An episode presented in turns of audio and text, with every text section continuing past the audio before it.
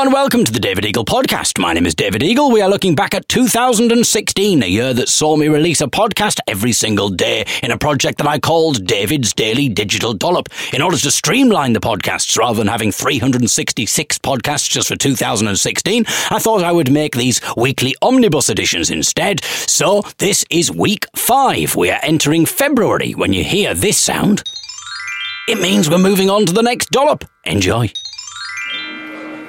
I'm in a music shop right now in Sheffield with some friends, and we've just discovered this little thing here, which is a vocoder. You speak into a microphone, you play some keys, and it creates harmonies around what you play. And I, so I thought we could uh, we could do a little a little jingle for the dollop. Benjamin, yeah. would you like to hold the recorder? okay. Here we go.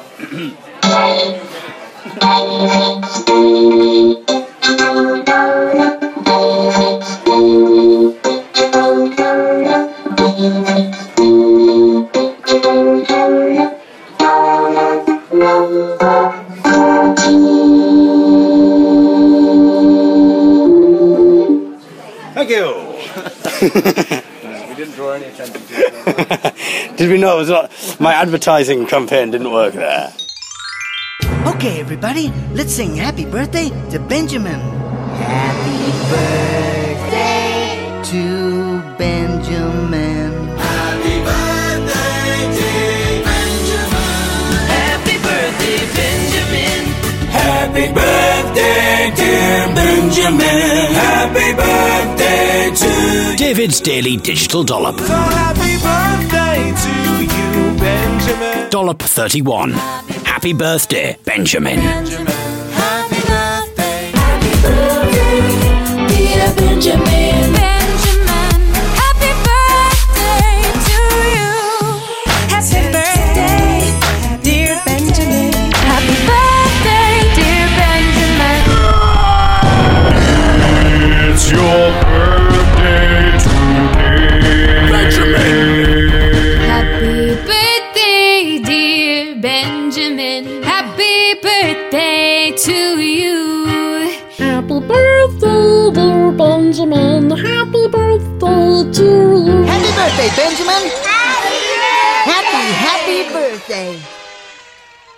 Today is my housemate Ben's birthday. We were out last night and didn't get back till late, but I thought it would be a shame if Ben missed too much of his special day, and so, even though I knew that he would be seriously hungover, I woke him up early with a gift of music, which was a happy birthday Benjamin megamix, courtesy of Spotify.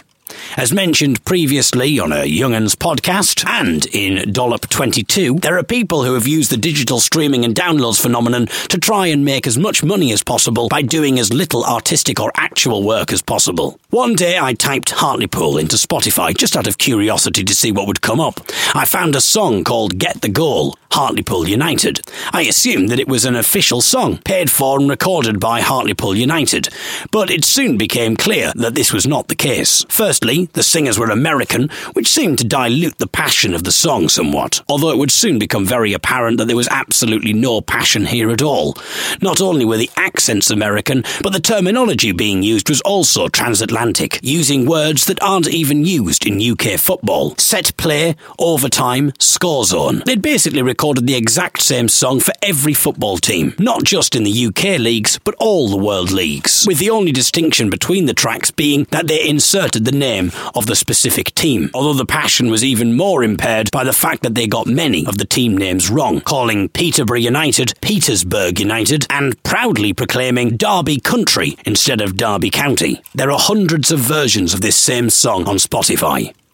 Typing Happy Birthday Benjamin into Spotify also brought up hundreds of results. There were Happy Birthday Benjamin songs in every genre country, reggae, jazz, dubstep, even a blues Happy Birthday Benjamin, which seems a little odd given the general nature and mood of the genre of blues. There are Happy Birthday songs for every single name, and hundreds of them. It would probably take you a couple of months of solid listening to get through every single Happy Birthday song for every name name in every genre. Perhaps this could be a sponsored event for charity, or maybe this should be David Blaine's next endeavour. He may have spent 73 hours stood on top of a 72 foot pillar while having 1 million volts of electricity applied to his body. He may well have survived 44 days without food or nutrients, but I doubt whether even he would have the endurance levels to tolerate two months listening to every happy birthday song listed on Spotify. Mr. Dreadful and the Fabric of Life. One of Ben's birthday surprises yesterday was a ghost tour of Sheffield. It was a complete surprise for Ben up until the very moment, and even then it continued to be a surprise, for reasons which I'll get to soon. The man running the tour went by the name Mr. Dreadful. Ben's girlfriend, Elsa, had organised the whole thing. She'd been told to meet Mr. Dreadful against the wall by the town hall. These seemed like rather vague instructions. She didn't have his phone number either, or any idea what Mr. Dreadful looked like, nor had he given her any description of what he would be wearing. Elsa seemed pretty confident, however, that we would easily locate him. We led a clueless Ben down various roads until we reached the town hall, and then Elsa spied him, head bent against the wind, standing by the wall. Elsa linked arms with Ben, still none the wiser to what this was all about, and walked towards Mr. Dreadful. Except it wasn't Mr. Dreadful. It was a drunken homeless man. I'm not sure who was the most confused by what was going on. The drunken homeless guy who was trying to understand the question, Are you Mr. Dreadful? Or Ben, who was wondering why his girlfriend had arranged a chat with an alcoholic tramp for his birthday. Assuming that Elsa knew what she was doing, seemingly perfectly confident, we had all followed behind and were now standing around the poor perplexed man. I had no idea that there was anything wrong and assumed by this point that Ben would have started to realise what his surprise was. And so I affected a spooky voice and said, said to Ben, Ben, meet Mr. Dreadful. Ben's dad, who also hadn't registered that there was anything amiss, joined in with an evil laugh. We'd all been to the pub beforehand, and so were feeling rather merry. Sean was a few steps behind and joined us a couple of seconds later. He also had no idea that we'd accosted the wrong person, and so he enthusiastically shook the stunned man's hand and then said, also adopting a sinister voice, Mr. Dreadful, I assume. But he, like all of us, had assumed wrong. We apologised to the man, who was much too drunk to comprehend our explanation, guiltily all handed him coins, and walked away to meet the real Mr. Dreadful, who was standing just a few metres away. I'd like to think that this ordeal was so strange that it caused the homeless man to make a decision to go sober, helping him to get his life together. Perhaps he thought that if he kept on drinking like he was, then one day he might be as bad as us.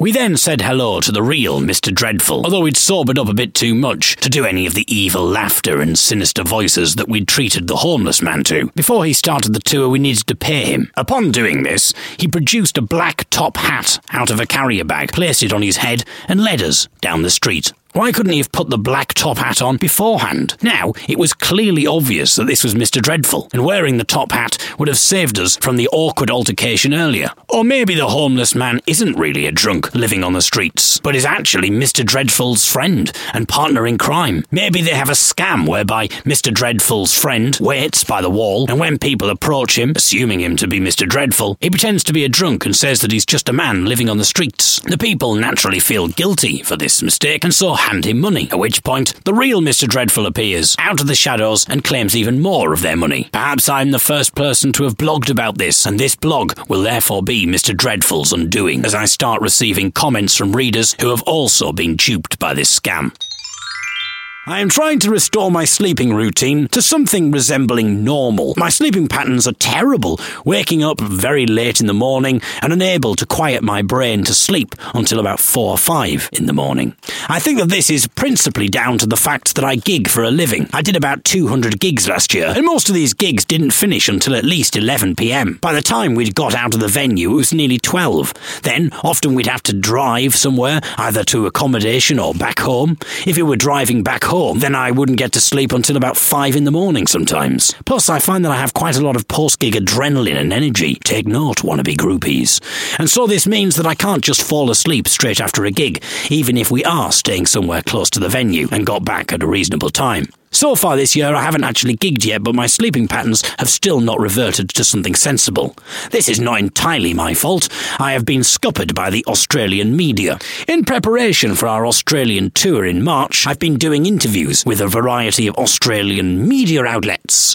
The trouble is, their daytime is our nighttime, meaning that most of the interviews have been when I would ordinarily be asleep. So I set my phone alarm to wake me up a few minutes before the interview. Assuming that I have managed to get to sleep before then, my alarm will wake me up at 5 to 4 in the morning, ready for a call from an Australian radio station at 4. I'll then chat away to some extremely chipper and chatty presenter about the band, as well as a mind boggling array of incidental nonsense that these radio presenters like to bring up in order to appear quirky. There is often quite a bit of delay on the line too, which doesn't help my addled brain come up with answers, as I know that I have to answer as quickly as possible after the presenter has finished asking his question, otherwise there'll be an even bigger delay. Then, after the phone call about 15 minutes later, I'll be trying to get back to sleep again.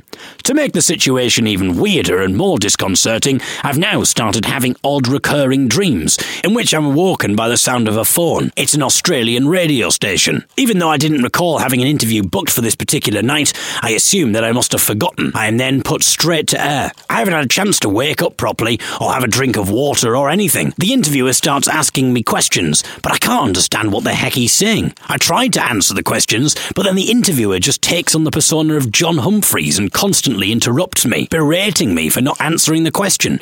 I try to explain to him that I am answering the question, but that there is a huge delay on the line, but he just keeps on interrupting me. I then wake up in a cold sweat, realise that it's a dream, and then try and get back to sleep again.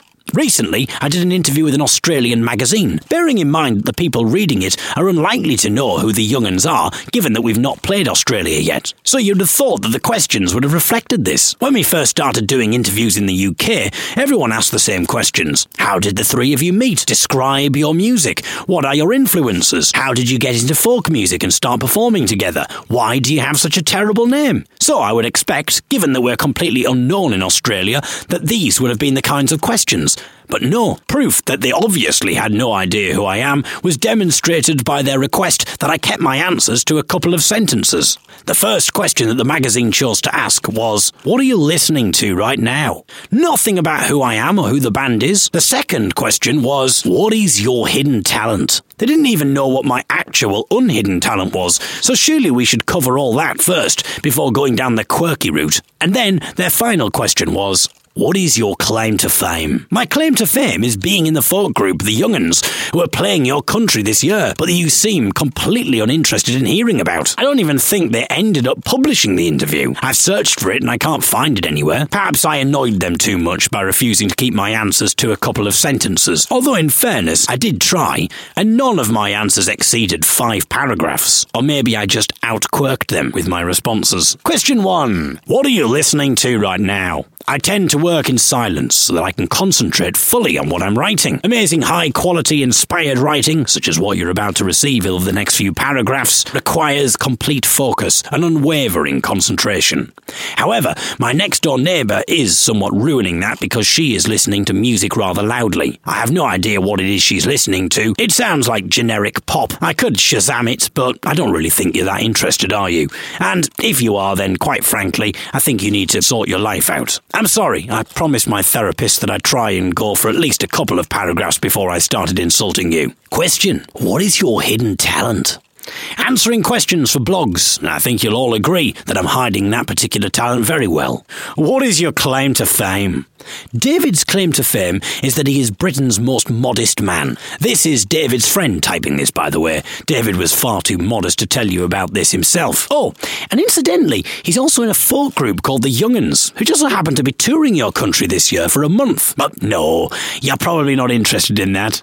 I have a couple of interviews with Australian radio tomorrow. Fortunately for my sanity, they are during the daytime. One of them is at 1am Australian time. I'm looking forward to getting my own back on the Australian media by being as over the top and garrulous as I possibly can, knowing that the presenter is probably really tired. I'll also answer all of his questions in a really quirky manner, even if the question is completely serious. Things that go ring in the night. Last week, I was on the phone to a friend when the doorbell rang.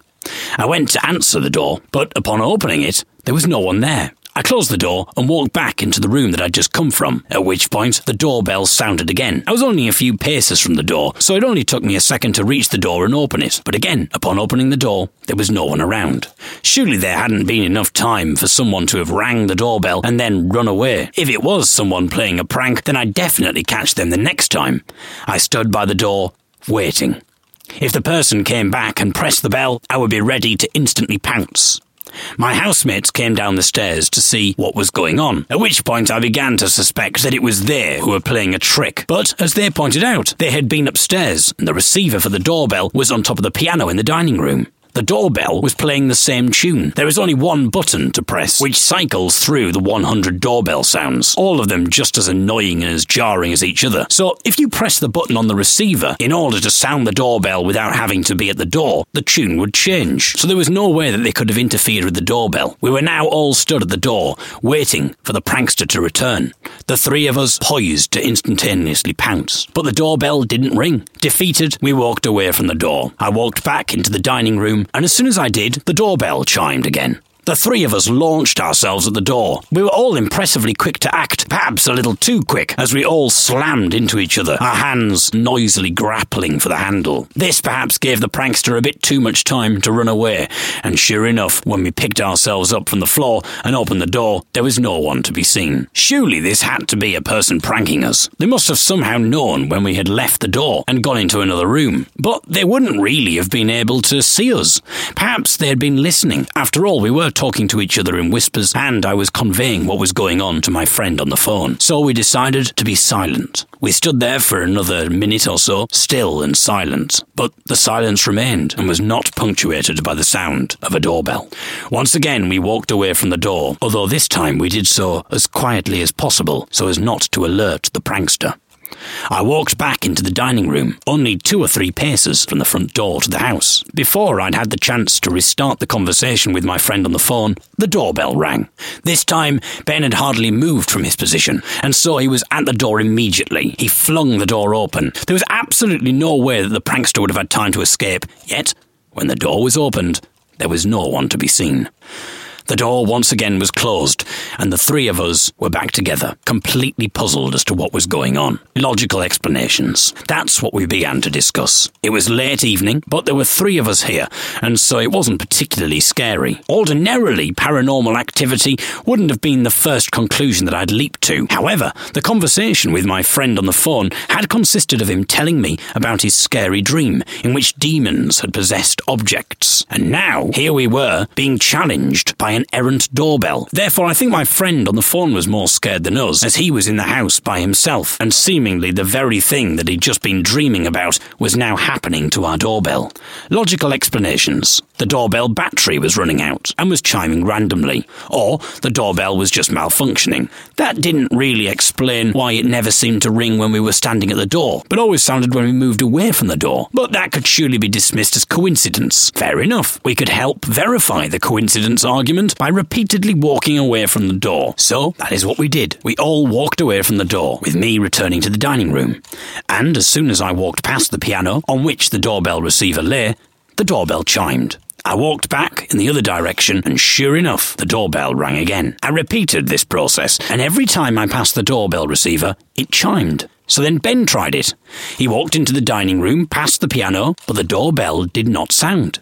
He tried this time and time again, but nothing happened. Similarly, when Elsa tried it, nothing happened. But when I did it, the doorbell chimed. Was I the cause of the doorbell ringing? Or was it because I was holding my mobile phone, which was somehow working on the same frequency as the doorbell? Well, again, that was something else that could be tested. I handed my phone to Ben, and he walked past the doorbell, but nothing happened. The phone was handed to Elsa, but the doorbell did not chime. Then I tried walking in the dining room without my phone, and the doorbell remained silent. So it appeared that the only time that the doorbell would sound was if I walked past it while holding my phone. But there was more investigating to be done. I hung up the call and walked past the doorbell, which elicited nothing. I called my friend back up and tried again, but nothing happened.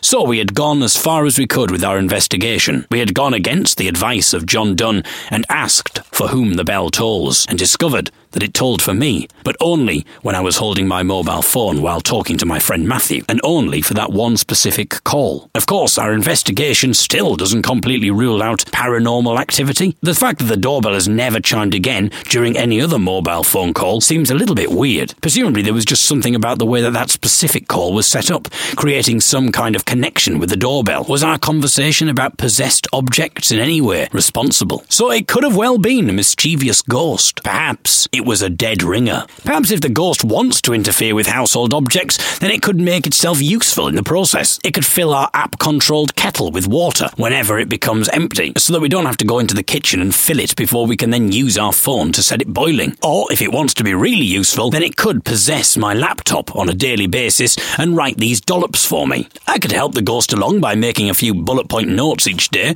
and the ghost could just type it up properly for me. If there are any ghosts reading this, or even listening to this, I don't know what your preferred format is, then give it a thought. I'll type up some bullet point notes tonight with some ideas for subject matter, and I'll leave the computer running throughout the night, which I understand is your most productive time. Hopefully, I'll wake up tomorrow with a dollop already written. I'd appreciate it if you were a relatively modern ghost. I don't really want my blog to be written in Old English and contain loads of jokes about Queen Elizabeth I. We'll see what happens tomorrow, folks.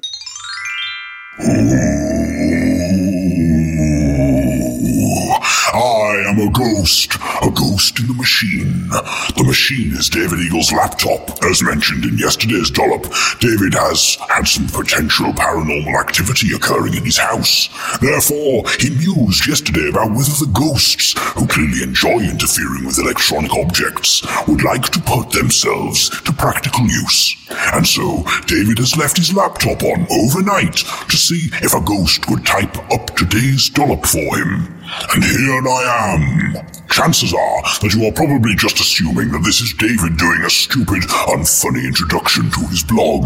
But that's where you're wrong. You are being stubbornly skeptical, even though the evidence is right here in front of you. But you have blinded yourself to the truth. You wouldn't know a ghost if it hit you in the face. Although in fairness, you wouldn't really be able to feel it, due to the fact that it would just go right through you. But that's hardly the point. When I started writing this dollop, I was finding it rather difficult. Typing was severely impaired because my spectral fingers kept going straight through the keys. Fortunately, I've mastered it now. Jalf, jow. Oops. Sorry, it happened again. I guess I spoke too soon. Think of me as a ghostwriter, if you will. I should have my own blog. Well, actually, I do. But sadly, it's not available on your earthbound internet, as you don't have Golgle. Golgle. Thank you, thank you. I'm here all week. Well, actually, I am not here all week. I'm technically shimmering in and out of being all week, but let's not get pedantic. Well, I'm afraid we're back to the standard way of doing these dollops because the poltergeist who wrote yesterday's dollop has gone in a huff. He read a comment from Jules who was suggesting that it wasn't a real ghost doing the writing. I think the lack of sleep is leading to an identity crisis, she wrote. The ghost is a bit of a diva, and so, upon reading this denial of his existence, he got all moody and has refused to write any more dollops. At first, he wouldn't admit that he'd been upset by Jules's unfair assertions, but I knew that he was mortally offended, or perhaps more aptly, immortally offended. He kept denying that he was upset, but I could see right through him. He was communicating with me by typing. I could see him shimmering in between the keys of my laptop. He got very angry. He damned me to hell, Vetica, by which I mean he changed my font. This was his parting gift to me, because he then spirited away, vanishing into space, by which I mean the big long key at the bottom of my keyboard. So I hope you're happy, Jules. I'd arranged for him to spend today's dollop talking about the nature of life after death, but you've gone and ruined it now with your rash words, meaning that we've missed the opportunity to learn about one of life's greatest mysteries, and, more importantly, it now means that I'm having to do some work today and type up this bloody blog post. So thank you very much, Jules. As explained yesterday, my sleeping patterns are awful due to a combination of late night gigs and recently interviews for Australian media to promote our Australian gigs in March.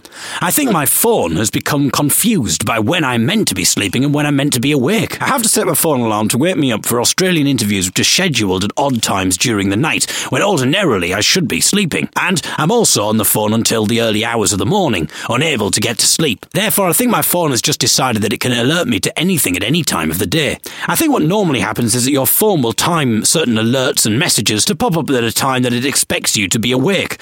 But seemingly, as far as my phone is concerned, any time is fine to chime and let me know that it's a birthday of someone that I've only met once seven years ago, but for some reason is still a Facebook friend. Last night's phone alert woke me up at about 4.30 in the morning. It was from the WordPress app, which is where I host my blog. When I get an alert on my phone, it beeps or chimes at me, and then my screen reader starts reading out the message. This particular message started with boom, with three exclamation marks, but because there were three exclamation marks, the screen reader read boom.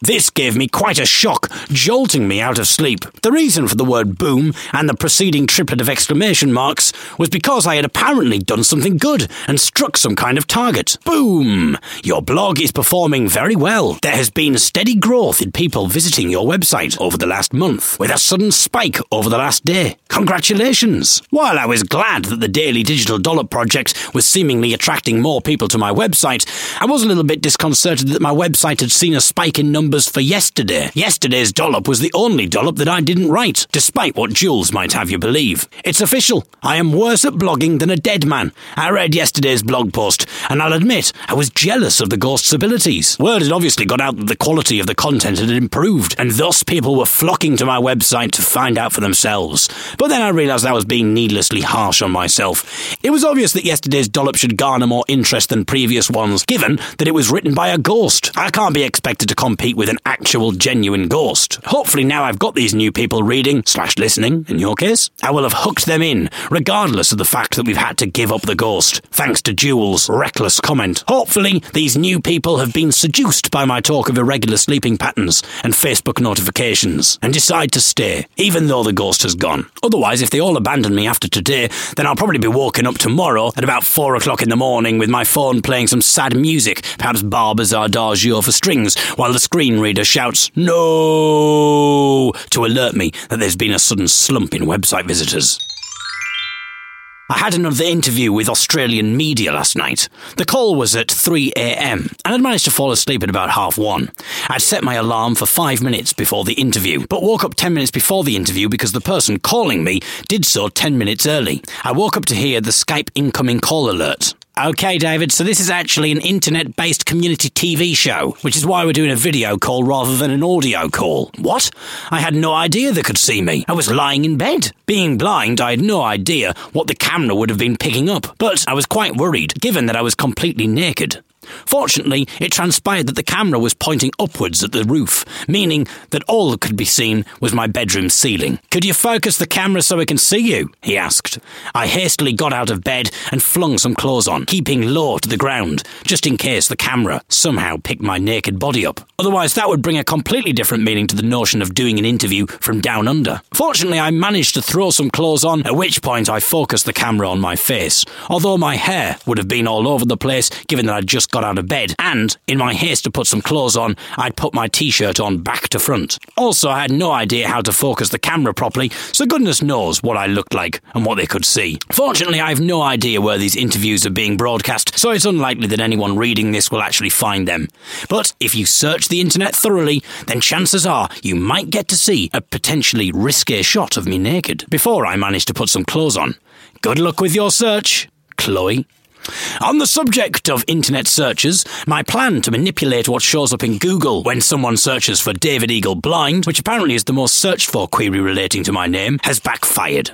In case you didn't read the dollop in which I originally talked about this, perhaps only finding this blog post by chance when searching for David Eagle naked. Or even worse, blind naked eagle, which is a very niche interest, but welcome all the same. I decided I could influence what shows up under Google results for the search term David Eagle Blind by writing writing a blog post full of statements about me related to being blind. This was partly because I was a bit concerned that the thing I was most identifiable by was being blind, rather than any actual talent or achievement. So I wrote a series of fictional news reports about how David Eagle had been crowned world's sexiest blind man, world's most intelligent blind man, and world's first blind aeroplane pilot. The idea was that Google would then show these accolades in their couple of lines of text that shows in search results. Unfortunately, a couple of days later, I recklessly wrote a blog with the following lines. I tried explaining to the police who I really am. I pointed them in the direction of my daily blog, hoping to prove that I am who I say I am, but apparently my blog is too full of wild fabrications for them to trust anything that I say, and so it was immediately discredited as supporting evidence. In fact, they immediately dismissed anything I said to them because they said that I'd spent my blog posts building up a series of false identities. As they pointed out to me, my blog post from two days ago was full of fabricated identities. I'd claimed that I was a pilot for EasyJet, and I'd faked a number of award wins, including World's Sexiest Blind Man and World's Most Intelligent Blind Man. Now, when you search for David Eagle Blind, Google shows the following lines of text.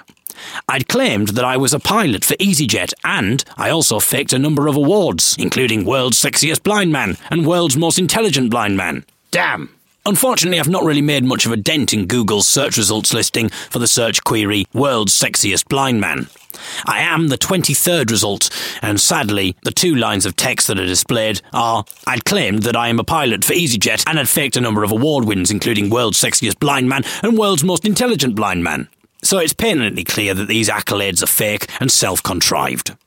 However, searching for World's Sexiest Blind Man did bring up some interesting results. There's this hot blind girl in one of my classes, proclaims Bob, for some reason choosing to make this statement on the forum of New York rap rock group The Beastie Boys. Perhaps the Beastie Boys have branched out and are now working as agony ants. I'm not sure what Bob's issue is here. He basically finds a blind girl in his class at school attractive, but is seemingly too nervous to ask her out, being perturbed by the fact that she's blind.